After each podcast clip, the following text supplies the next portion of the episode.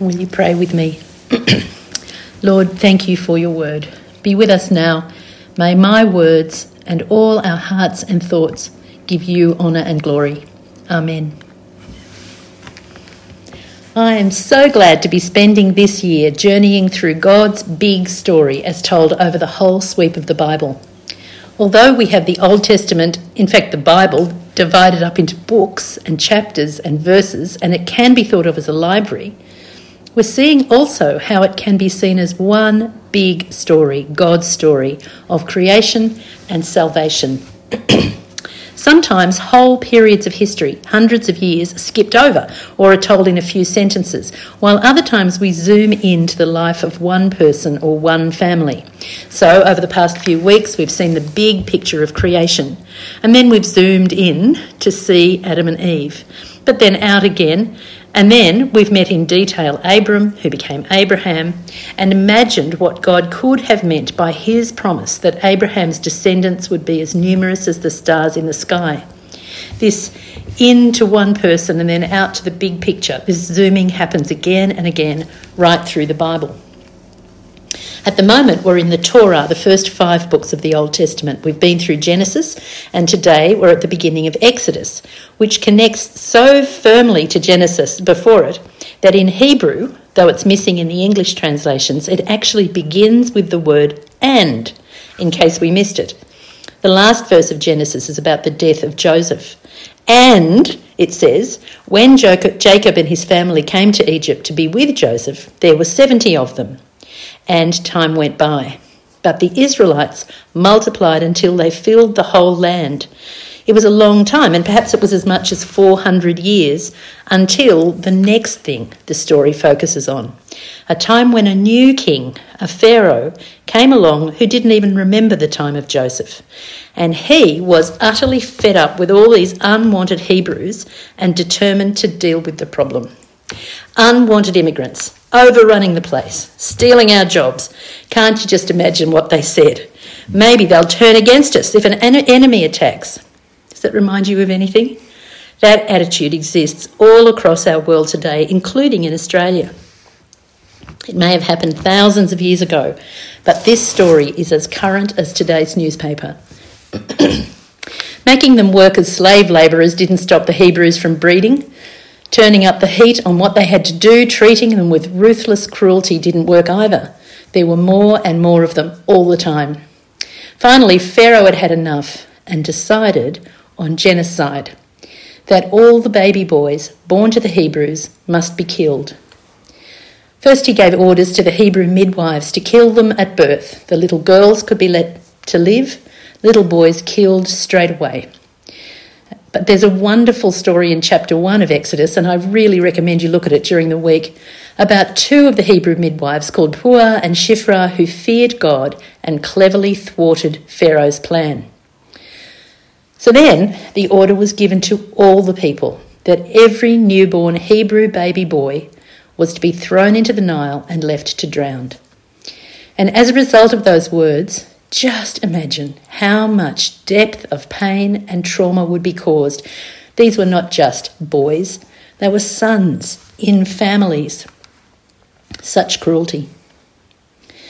Quick question When is your birthday? I bet you can answer that really quickly.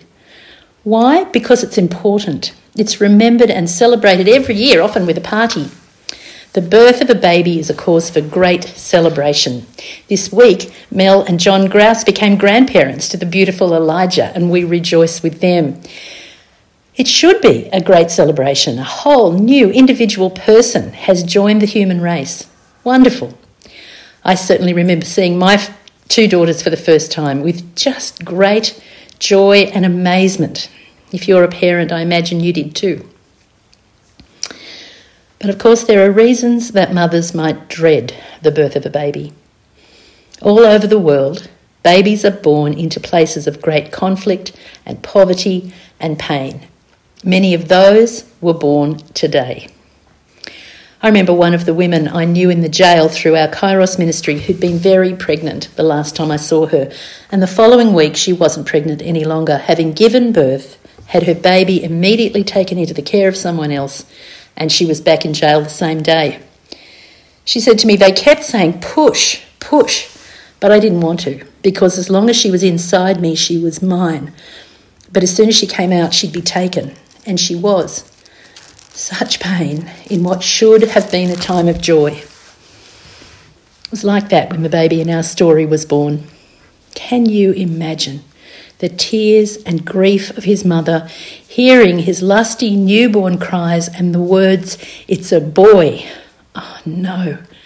And such a beautiful boy. The very idea of losing him would be unbearable. Though they're not named in the reading we had, the couple were called Jochebed and her husband Amram. They're listed in the lists of, um, of people in chapter 6 of Exodus. And we know that they were Levites. Though, so, though centuries had passed, they surely knew the stories that had been passed down to them of the faithfulness of God to Abraham and Sarah, to Isaac and Rebekah and Jacob, Rachel and Leah. Was it possible that God could be so gracious to them as well, so many centuries later? Must have seemed impossible. But the determined Jochebed would do her very best to save this fine baby boy if she could. I wonder if she wondered if God could possibly spare him as he had Isaac. For three months, Jochebed kept him hidden at who knows what personal peril. But of course, that couldn't last forever. Anyone who's tried to keep a healthy baby boy quiet, baby boy or girl quiet, knows that. So she thought of a way to do what she must, but to do it in the least dreadful way she could think of. She found a papyrus basket with a covering lined it with pitch and tar to make it watertight, and I bet she found a soft lining for it. And with a final hug, she placed her baby in it, with her tears and her love and a kiss. It was no flimsy little craft. The word used for it is the same word used for the ark. And she set it in the shallow part of the side of the river where the reeds and bulrushes grew, out of sight of the bank, but not in the main flow of the river either. And just to be sure that she knew what would happen, happen next, she sent her daughter to keep watch. And I bet she prayed and asked God to remember him. But even Jochebed couldn't have imagined what God would do next. He did have this little baby very much in his sights, and none of Pharaoh's wicked intent would stand in the way. Because just at that very moment, one of Pharaoh's daughters fancied a swim. So she went down to the river with her attendants. As they walked by, she saw the little basket eddying around in the reedy water and sent one of her slave girls to get it. Uncovering the basket, she said, This is one of the Hebrew babies. And the baby was crying, and her heart was moved. How wonderful, but how amazing to find that in the very heart of the palace of Pharaoh was someone so compassionate who didn't just feel sympathetic, but acted on it. Jochebed's foresight in asking her resourceful daughter to keep watch paid off because she was able to offer to find a Hebrew woman to nurse and look after the baby, his own mother, of course. And can you imagine the joy they felt in having him back in his own home, this time with his upkeep being paid by none other than Pharaoh himself? How good could God be? No one could touch him now that he was under the powerful royal protection, being raised a Hebrew but with the privileges and protection of Egypt. Ultimately, when he was older, Jochebed did take him to Pharaoh's daughter to raise him as her own. And in the way the story is told, that's when finally we find out his name, as the princess names him Moses, probably an Egyptian diminutive name and a pun on the word for water, saying, I drew him out of the water. And that, in the storybooks, would be the end of the story. We hear no more about Moses' childhood. In fact, in the very next verse, he's all grown up.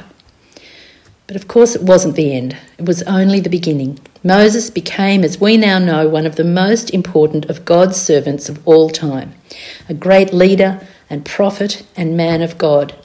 The life of Moses frames all of the rest of the books of the Torah Exodus, Leviticus, Numbers, and Deuteronomy, all about Moses and the things that he did and the things that God did through him. God spoke to him in the burning bush in Midian, sending him back to Egypt to tell Pharaoh to let his people go. Through him, God brought the people of Israel out of slavery in Egypt through the miracle of the parting of the Red Sea. Through him, God spoke to his people. It was with Moses as his messenger that God first proclaimed his covenant with Israel and called them his treasured possession. Through him, they received the commandments and the laws, including those forbidding the people of Israel to treat strangers in their land in the same way they had been treated by Pharaoh. Under Moses' leadership, the people were brought through the wilderness almost to the promised land. We'll be getting to know Moses quite well in the next few weeks of sermons. And beyond even that, Moses is remembered throughout history. Jesus spoke of Moses. Moses was with Elijah and Jesus at the Transfiguration. There are many parallels between the life of Moses and Jesus, and I think it's a really interesting thing. I recommend you have a good think about that this week how many parallels you can think of. Ray read for us in the New, in the New Testament lesson what happened to Stephen in the book of Acts, falsely accused of blaspheming the name of Moses and stoned to death for it. But before they killed him, he spoke about what God had done in the lives of the people of Israel. And he spoke a lot about the life of Moses. And the writer of the letter to the Hebrews also wrote about Moses as a great man of faith. But without the courageous acts of the most unexpected of people, Moses' life could have ended right at the very beginning of it. God used the bravery of the Hebrew midwives to preserve the lives of many children. He used the love of Moses' mother Jochebed and his sister, probably Miriam, and he used the compassion of Pharaoh's daughter as well. In fact, the writer of one commentary I read pointed out the irony of Pharaoh wanting to kill all the sons of the Hebrews, presumably because the daughters were insignificant, only to have a whole lot of daughters, including his own, be the ones who thwarted his plan and protected Moses from harm. It's interesting to note that God is not specifically mentioned in this whole story, but it's so clear that He's there behind every part of it, working out His purpose. He'd promised that He would be, and He was. Back in Genesis 15, when God was promising to Abram that He would give him the land, but not yet, He told him, Know for certain that your descendants will be strangers in a country not their own. They will be enslaved and ill treated for 400 years but I will punish the nation they serve as slaves. And then in Genesis 46, we hear God speaking to Jacob and saying, Do not be afraid to go down to Egypt, for I will make you into a great nation there. I will go down to Egypt with you and will surely bring you back again. God was there all along. There are so many coincidences in the story. The timing of Pharaoh's daughter's desire for a swim, the timing of the baby's cries, the need for a Hebrew nurse. God's people acted with courage and resourcefulness in a horrifically hard time. They didn't know what was going to happen before it happened. It was, as one theologian has said, experience without explanation. They had to depend on what they had been taught of God from long ago. As we journey through the Bible this year, we'll see this over and over. The future of the people of Israel will look very fragile many times as huge powers threaten to wipe them out. And yet, God was still at work because He is faithful and never forgot His plan of promise and salvation. We'll notice too, as Rod pointed out to me, that at several very significant moments of change, there is an important birth in the story of the Bible. That's something to look out for and to think about. Think of Ruth's baby Obed, who became the grandfather of David and of Hannah's son Samuel. Think, of course, of the birth of John the Baptist and the birth of Jesus himself. Because, of, of course, hundred years, hundreds of years after this, another wicked ruler ordered the murder of all the baby boys. We know that story well too, don't we? Herod ordering all baby boys in Bethlehem under two to be killed. He was desperate to get rid of the baby he had heard was to become the king of the Jews. Isn't it extraordinary to think that the baby Jesus escaped because of God's intervention in a dream, telling Joseph to take his family to, of all places, Egypt, out of harm's way? Herod, like Pharaoh, was an agent of Satan's plan to overthrow God, but God will not be thwarted. God's plan of salvation through Jesus continued, continues, and is what we pin our lives and hope on today. It changes everything. Even today, there are huge forces who want nothing other than to destroy the people of God on earth. There are so many countries we could name. We've seen it before and seen it fail. In Cyprus, I met several women who lived the first part of their lives under communist oppression in Eastern Europe, and yet their grandmothers told them about Jesus. Those who remembered what they knew of him kept the stories alive, and they lived to see freedom to worship come to them. They were so full of joy as they told us. God is at work in the world, even when it looks so much like He's gone away or gone to sleep. And His people must remember and act. I think of my friends right now in Myanmar, remaining faithful and desperately wishing they knew what God is doing.